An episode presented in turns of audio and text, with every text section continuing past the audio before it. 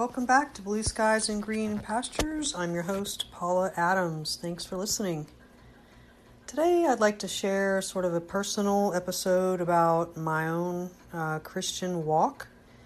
So I hope you will find it interesting and possibly enlightening as well. So I became a Christian when I was a little girl. My parents were faithful churchgoers. They went took me to the Baptist church when I was just a little girl, from the time I was born.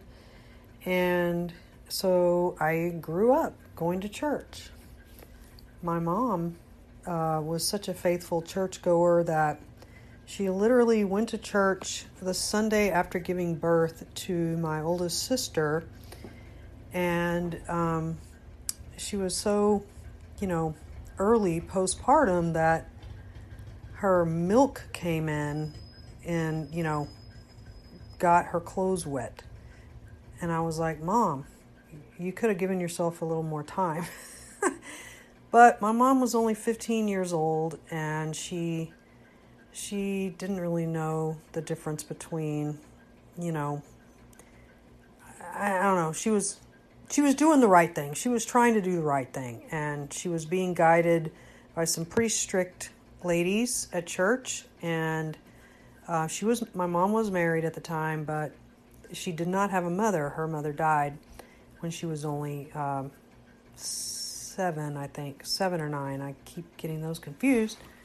But anyway, my mom's um, religious upbringing really um, kind of stopped, except for the church going and um, instruction that she got from the housekeeper that my my grandfather hired to take care of her and her brothers after their mother died. The housekeeper was was a devoted Christian, and she would sit them down and give them Bible lessons. So my mom actually, and you know, knew her Bible quite well from childhood. So when I was born, you know, I was taken to church, and by the time I was nine, Um, I already had had my own Bible for a long time and was very proud of it, and, you know, decided to get baptized and join the church. And then when I, we lived in a small town in Texas called Lufkin, and we're attending a Baptist church there. So I've always considered myself a Christian. And I thought of myself as a Baptist. So what I want to talk about today is denominations. After um, my older siblings turned, you know, teenage years, started working and stuff, and kind of going out on their own, um, they were still living at home, but they didn't they didn't really see that they needed to be gone, going to church. And my younger sister and I were still under our parents' control, basically. But when, you know, I know when I hit the teenage years, I started not wanting to go to church too. I started wanting to do my own thing on the weekends. And by that time, my mom was also working, and it just felt like, you know, weekends, like we needed, we needed more time. And church was interfering, and by that point, my social anxiety had ramped up, among other things, and I didn't really feel like I was part of the group at the church that we were attending, which was a Baptist church, and, you know, I just didn't really want to go there anymore, but I wanted to go to church, and so for off and on, my older sister and I would sometimes visit this Bible church in Alief, and we liked it, and it was a non-denominational church, and I, I really can't remember that much about it. I just remember going there, and I remember it was on Boone Road, I'm pretty sure. So I kept on getting, you know, the Word of God off and on. We didn't go every Sunday. And then also I, I had a, f- a few friends that, that went to different churches, and sometimes I would visit those churches. But I, I always wanted to hear God's word. I wanted to know, you know, about God and stuff.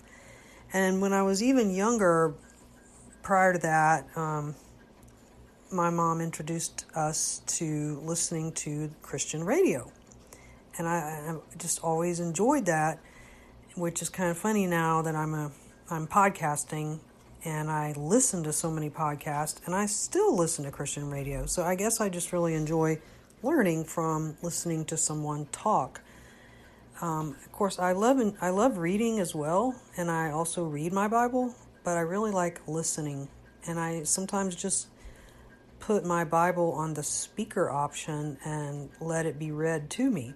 And in case you didn't know, the Bible app, the one that has a picture of a brown Bible on it and it just says Bible, that app has lots of different translations that you can read and listen to. And if you put it on the King James Version uh, in that app, I'm pretty sure that that's the Max McLean um, auditory uh, reading of the Bible. And I really enjoy listening to that. I don't normally read the, the King James anymore, even though that's what I grew up reading, so I'm familiar with it. I've since moved on to other translations that are a little bit easier to read, like the American Standard, the N S, N I V, the E S V, the C S B. I mean, there's so many, and I actually like to read multiple versions. The point being that I've always enjoyed Bible study. So when I was little and my, my mom would put the radio on, they had a show called We Kids. And We Kids was a children's Bible program, and it was on Saturday mornings. And it's still on. I mean, that guy, unless they're just playing reruns, maybe they are, uh, you know, he's been doing that show since I was a little kid. And I don't think they do it anymore, but back then they would in, even send you printed Bible lessons in the mail, and you could answer the questions and send them back. And so it encouraged children to study the Bible. So it, it was a lifelong uh, habit for me to to want to read about God and, and and just to know about more about God. But I... I um, I never was really like into doctrine, and I think that was because my parents didn't really talk about like different denominational doctrines, so I didn't really know that much about Baptist versus Catholic or any of that stuff until I became an adult. And really mainly when I got on Facebook and I started reading a lot of stuff on Facebook, and I was like, what is all this? And, you know, it was very confusing to me to see other people um, quite critically and sometimes hatefully talking about Catholics or um, Methodist or, you know, other denominations, Church of Christ, and, you know, what I thought were pretty much mainstream religions, um, they were calling heretical. And they were saying that they weren't, they didn't really believe in the gospel, and that they had a religion of works and things like that. And I, this was all news to me. I didn't know any of that when I was growing up. I didn't, I didn't, I wasn't exposed to this type of comparative uh, religious, um, you know, uh, commentary. And so it was a little confusing to me. And I ended up joining up with some people on Facebook in a group that was called, they called themselves Reformed. And it was in this group of people that I learned about Calvinism, and which I had never heard of. And I also learned about, you know, the different types of Baptist and things like that. And that, you know, I discovered that not all Christians believe the same thing. And it's kind of a fault of mine, is just not realizing that not everyone thinks the same. So you could say that Facebook has actually given me, and the internet itself has given me, a real education in the past twenty years. So I started to learn about Calvinism, and I learned the difference between works-based and grace-based salvation, and things that I just took for granted, I was forced to learn more about, which is which is good. I, I mean, I really felt like, oh, I should know what I believe, and I think we all should, really.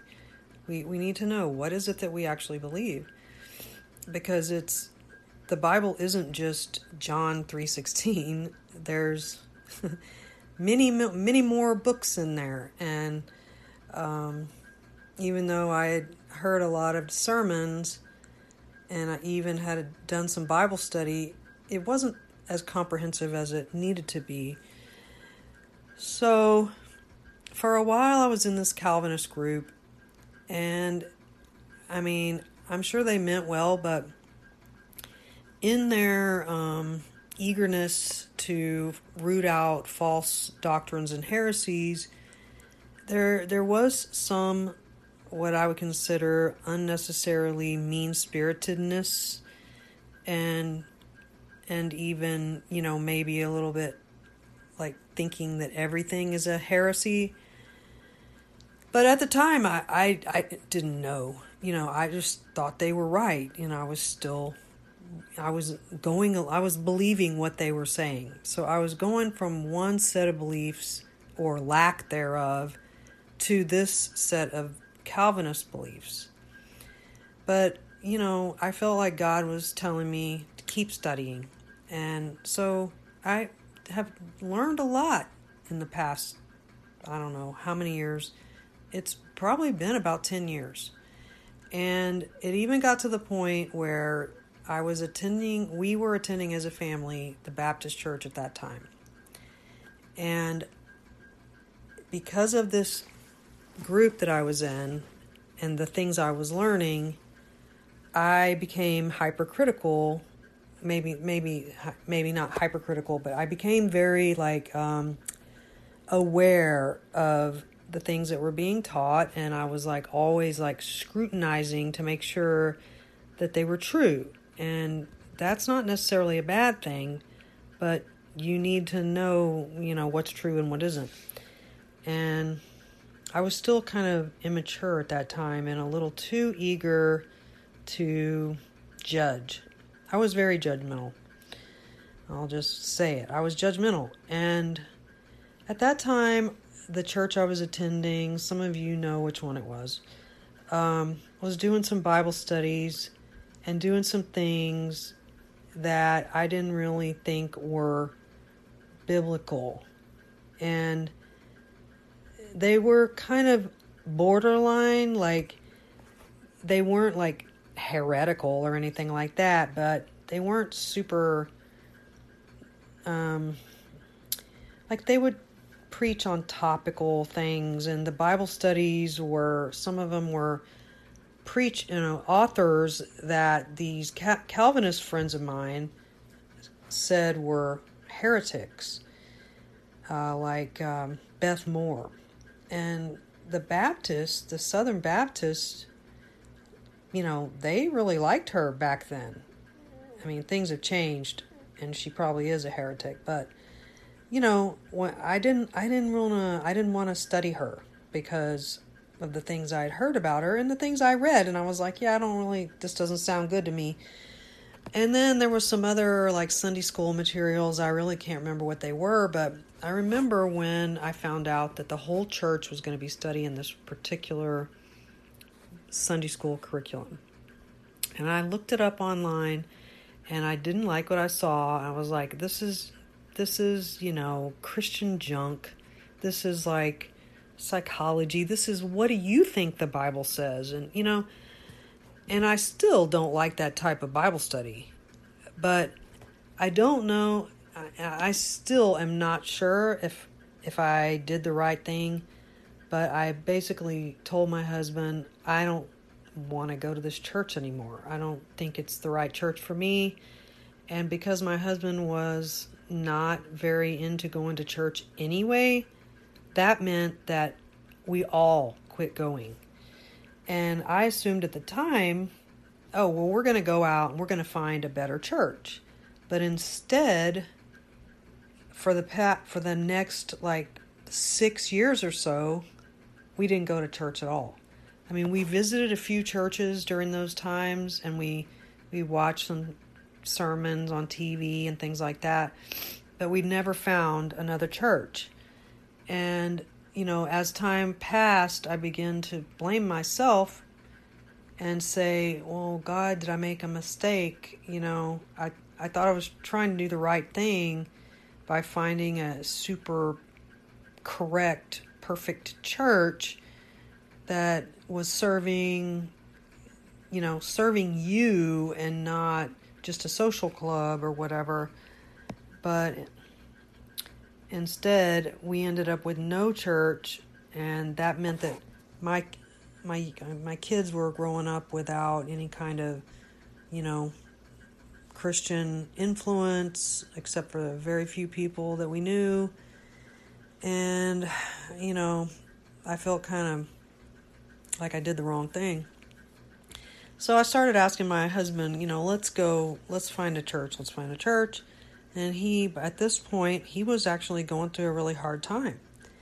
And and I was like, you know, I've got to get us back in church because we need we need God back in our life to help us straighten out some of these problems that we had going on in our family. And, you know, normal stuff that happens when you're not close. During my time away from being a church member, even though I was, you know, going to Bible study and listening to sermons on the radio regularly, uh, I was not going to church. And I had started blogging, and I met this You know, I started following a blog called, uh, oh, now I can't remember the exact name. Becoming His Tapestry, I think, is what it is. And uh, the blogger's name is Brenda, and she's she's a really good writer.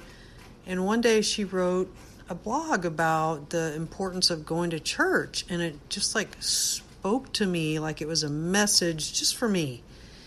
And I'd read, you know, read that topic many times, but this time I was like, you know, I think God wants me to go back to church. And so I did with God. So I decided to start visiting some churches by myself. And I actually went to a Lutheran church for a while. And, and I was like, oh, this is actually kind of cool. I, I kind of liked the, um, the things they did there, and it was very different from the Baptist church. But I, the sermons, you know, I was like, well, the sermons are eh, not really what I'm used to. They're not very, they're not like a Bible study. It's just kind of, eh, you know, but I really liked the beauty of the sanctuary. I, the singing was, was pretty good, but the, that particular church was going through a transition. And uh, little did I know that the that the pastor, or whatever they called him in the Lutheran church, was about to leave. And so they had no pastor for a long time. So when that happened, I was like, oh, I'm not going there anymore, you know, because there's obviously something going on. And if you know the Lutheran denomination, it has it has split because of of, you know, theological disagreements, as like gay clergy and things like that. And I was like, well, this isn't where God wants me. So I thought about going back to my old church, and I actually did visit there a couple times, but I just kind of felt weird. And then I thought, well, you know, I'm I'm going to Bible study, because all through these years that we didn't have a church, I was still going to Bible study almost, you know, for nine months out of the year. They didn't have it during the summer. So for three months, three to four months, I wasn't going to Bible study. So I was only listening to sermons on the radio. But so I was still growing in my faith through this excellent Bible study. It's called Community Bible Study. And I was learning so much that I didn't really necessarily felt like I needed to go to church, because we it was a two-hour thing. We were singing, we were praying together, we were studying the Bible. My my two youngest sons were also going, so they were getting all the same stuff, learning about God, and it was a wonderful, you know, church-like atmosphere. But these were people from all different churches, and I and my husband couldn't go because it it was women and children only, and and plus it was held in the daytime. So I wanted to find a church, so hopefully my husband could start going too, and maybe my older kids would, would go. And so I thought, well, I'll I'll start going to that church. But my only hesitation was that it is a held at a Methodist church. And when I was a Calvinist, I was told that they were doctr- not doctrinally correct. And and I was like, you know, looking at what's going on in this church, I see them helping the people in the community. They had a food bank. They're always gathering things to give to people when there's disasters. They're, they really seem like they love God. Everyone's so nice. And I had seen the pastors a couple, oh, plus at that time they had a female pastor. And as a Baptist, that was a big no-no. So I was like, oh, I don't think I can go there. Well, just when I started to think about going there anyway, she retired. So that kind of cleared up that little problem.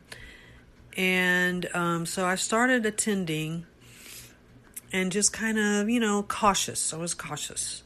And I was really, you know, monitoring what was being said and praying about it and asking God, should I keep going here or should I go back to the Baptist church?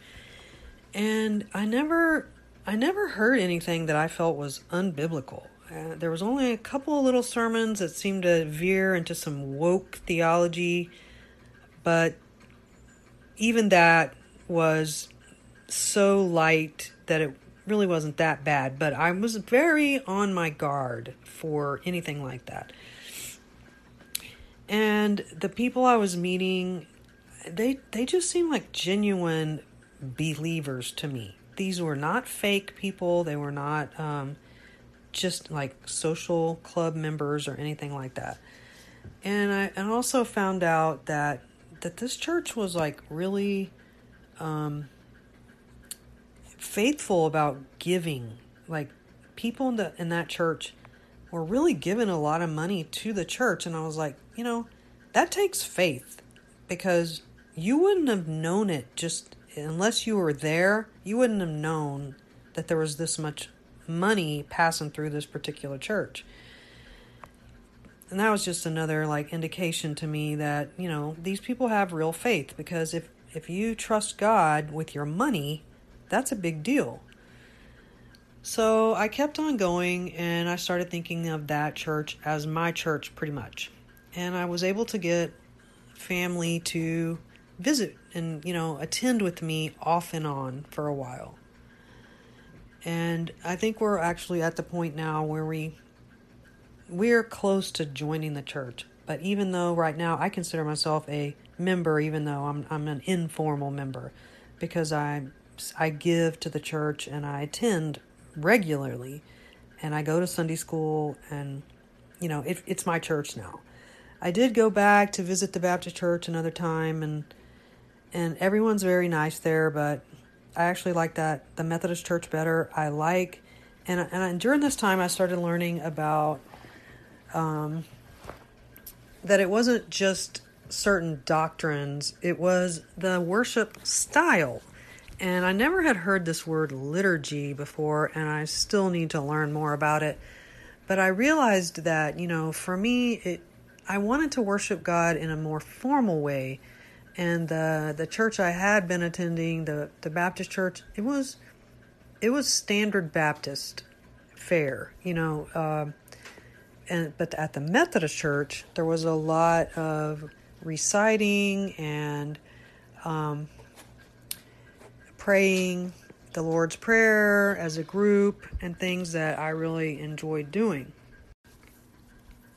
So all throughout this time, you know, the things I was looking for was, does does the preacher preach that Jesus is the Son of God who died for our sins, and he's the only way to heaven, and, and other what I consider, you know, essential Christian doctrinal beliefs?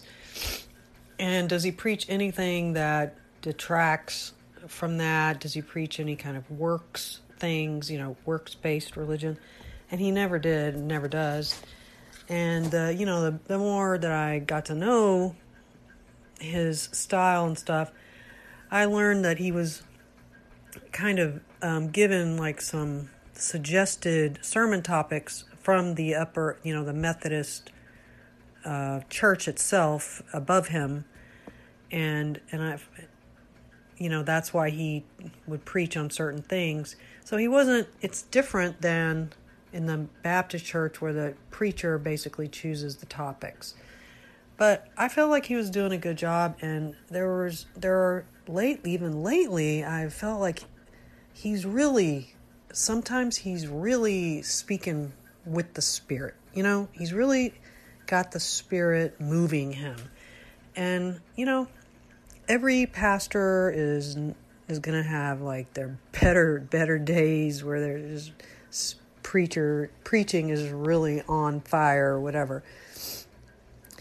But, you know, the past two years, um, two and a half years now with COVID. Oh, and another thing about this church, and it's really amazing to me how long I've actually been going there, because I started going there like a year before COVID, I think, maybe even longer. So I've actually been going there a lot longer than I think, because because of COVID, I've kind of lost track of time, and I don't realize how like far along we are in history. If, you know, does anyone else feel like that? Did you feel like you kind of lost a couple years? But anyway, when when the COVID um, law makers, you know, s- shut down churches briefly, I, I think they did. They did stop having services very briefly, but as soon as as soon as they were allowed to, they reopened.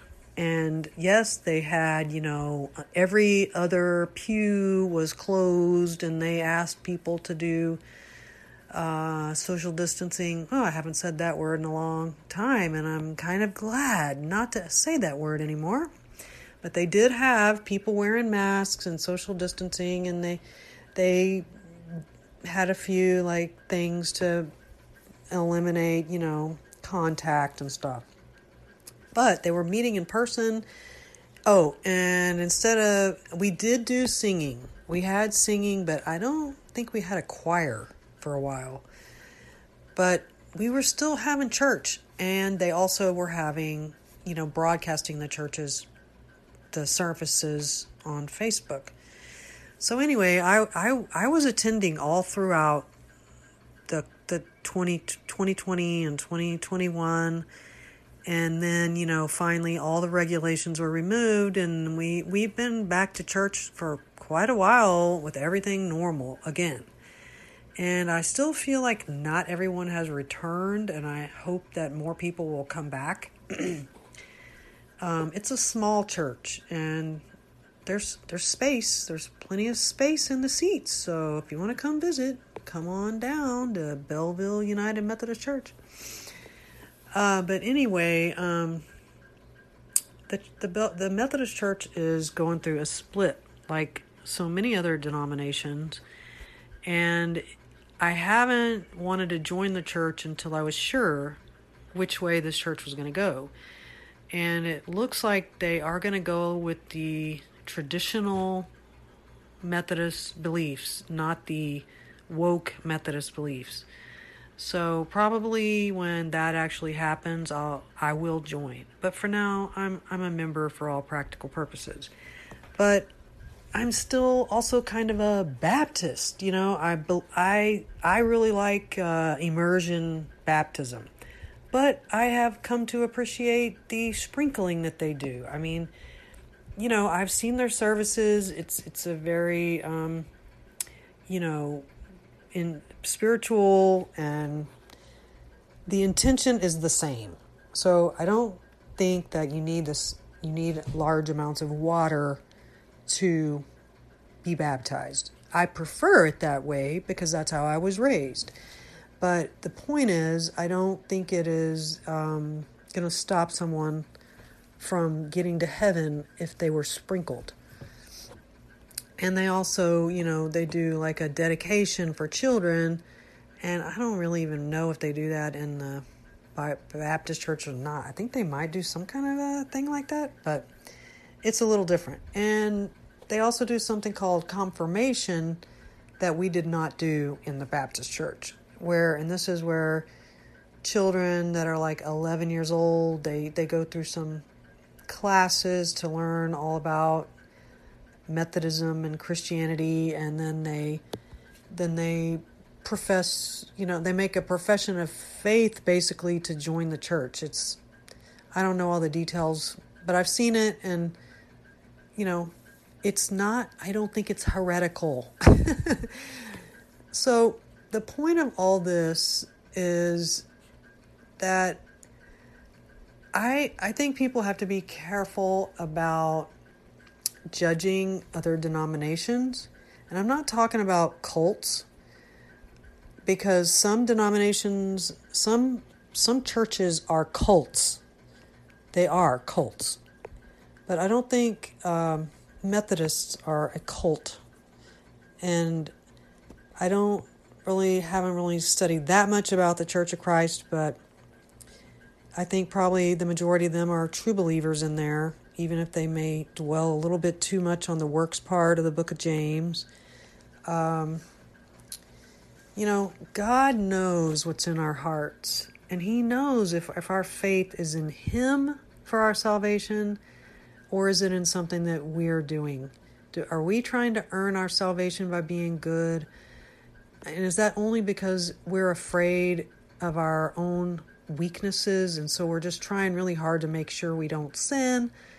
But as long as we know that Jesus is the one who paid for our sins, and that we are saved by His death on the cross, His resurrection, His He paid the price for us, then it really doesn't matter what church you attend on Sunday morning. As long as you know the truth of where your salvation comes from, and you understand that going to church doesn't save you, uh, rituals don't save you, reciting specific prayers don't save you, uh, saints don't save you, and that's another thing. Let's let's talk about Catholics for a minute. Um, the Calvinist, obviously, you know, that came from the era of the Reformation era with Martin Luther and many other. He wasn't the only one. And there's all these reformers, right? And that's because the Catholic Church was very messed up during that time. And it needed to be reformed. Um, but it not all Catholics are evil heretics. And, you know, not... all Catholics even seem to believe the same things.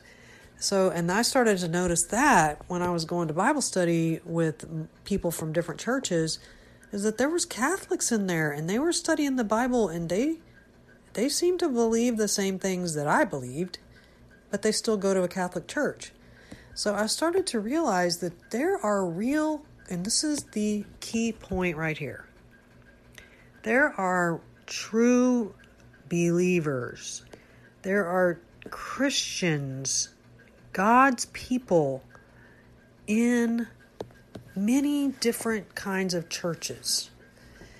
And I think that as we we are headed to, into the last days, as we get, we're in the last days, and as we get closer to Jesus' return, I think we're going to see people from different de- denominations and churches coming together on the basis of our belief in Jesus. We're going to have to let go of this denominational um, splitting and fighting. And because, number one, the world is going to begin to persecute us like it already has been. And number two, we have more in common than we do that's different. And this is something that I've even been thinking about today that some people may be like, what? And I've been thinking about the whole ecumenical thing, which, you know, ecumenicism was like a, you know, cuss word to some of the Calvinists I knew. And I, I never like studied it that closely, but to me it means people from different relig- you know, different denominations coming together, and even Jews and sometimes Muslims being at these uh, events and stuff. And they're all there to talk about God and Jesus. Well, obviously the Muslims don't talk about Jesus and neither do the Jews. But they're there to talk about God. And I was thinking today that, you know, we have more in common with those people, Jews and Muslims, than we do with atheists and the people who hate God. So we don't want to, we don't want to join up with their beliefs. We don't want to change our beliefs to be like theirs, but we don't, we don't necessarily have to separate completely, because who knows what God has planned for those people. So we need to hold on to our beliefs while giving those people time for God to work in their hearts and show them the truth. Because just like we at one time were mistaken in our beliefs before we accepted Jesus, they needed, they also need the time and the grace to come to the knowledge, the full knowledge of God. And that right now they, they only partially know him. They know God, but they don't know his son. So we we need to not worry so much about defending our own beliefs and be praying for them and and being give them time is all I'm saying. So I remember I remember um, some of my Calvinist friends would be very upset when certain people that, you know, called themselves Calvinist or Reformed, they would attend like a convention or something where there was one or two people there that they, that these people considered heretics. So they were upset that they were sharing a stage with these people. But I, I didn't really see that in the Bible anywhere, that they were not allowed to speak on the same stage as someone with different views. It's not like they were saying, I agree with you. They were just taking that opportunity to get up and speak. So I... Basically, I've kind of tried to get away from being so uh, afraid of letting other people talk, and just give them, giving them more time to for, for God to work on them, and not seeing a heretic behind every, you know, behind every microphone. And trust me, I know there's plenty of them out there, and I've called them out myself, and I I. I'm very like aware of false teachers, and I, I, I call them out myself. For one, I just did a blog recently about Rick Warren, and I, I got a little pushback on that one from people who like him. And I was like, you know, people can go to Rick Warren's church that are true believers, and they can, they can hear from God in that church, even though Rick Warren himself is a snake in the grass. So, you know, God's message can come through even even in the darkness of these these churches that are really all about making money. And that's another topic, but I will call out the false teachers and the people who who are leading um, churches down the path of um, marketing and materialism and making money versus sharing the truth of God's word and the gospel and loving loving each other. And sometimes those things get mixed together, and people are very easily deceived if you just use the, the right words like love and community and things like that.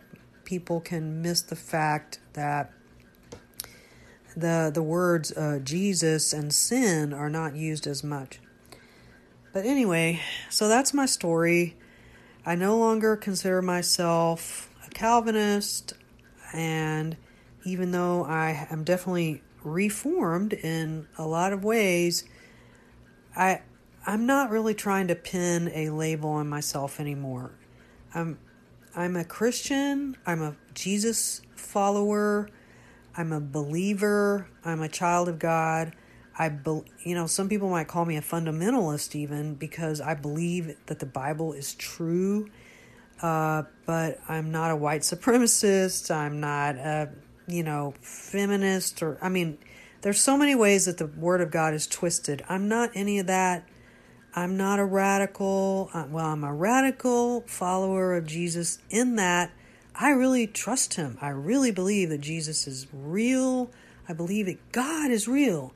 And I'm so thankful that God is, has given me this long journey to faith in him, that I can feel, I can feel safe that even if I, even if I'm a little off track, he knows the truth and he won't let me fall. He won't let me fall.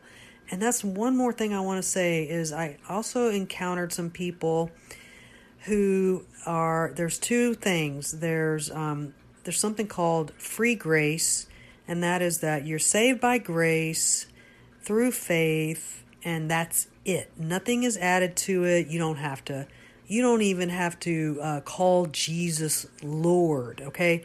They are like totally, you know, you're saved by Jesus only. Not you don't even have to not sin anymore. You're still saved.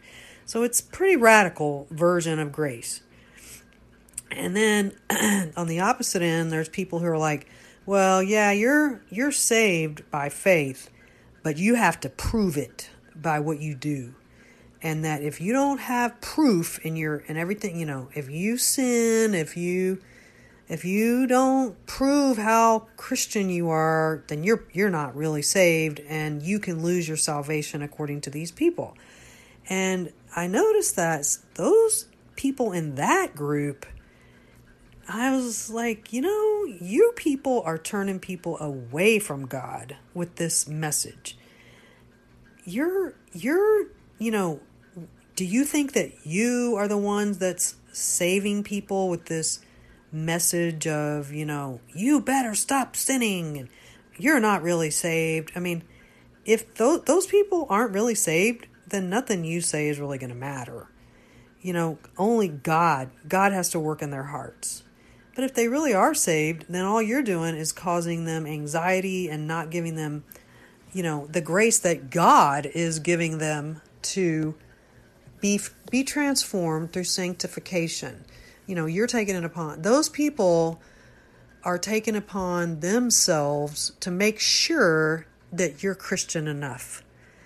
And you know, I started to fall into that a little bit myself, and I was like, man, this just doesn't feel right. This just doesn't feel like what Jesus actually said, you know, from all the examples of how he treated people with, with kindness and mercy, you know. But those people, I just saw no mercy, no mercy.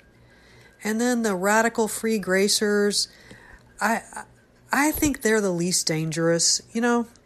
The people who are really believers are not going to be harmed by being told that they have, you know, that they're going to heaven even if they sin.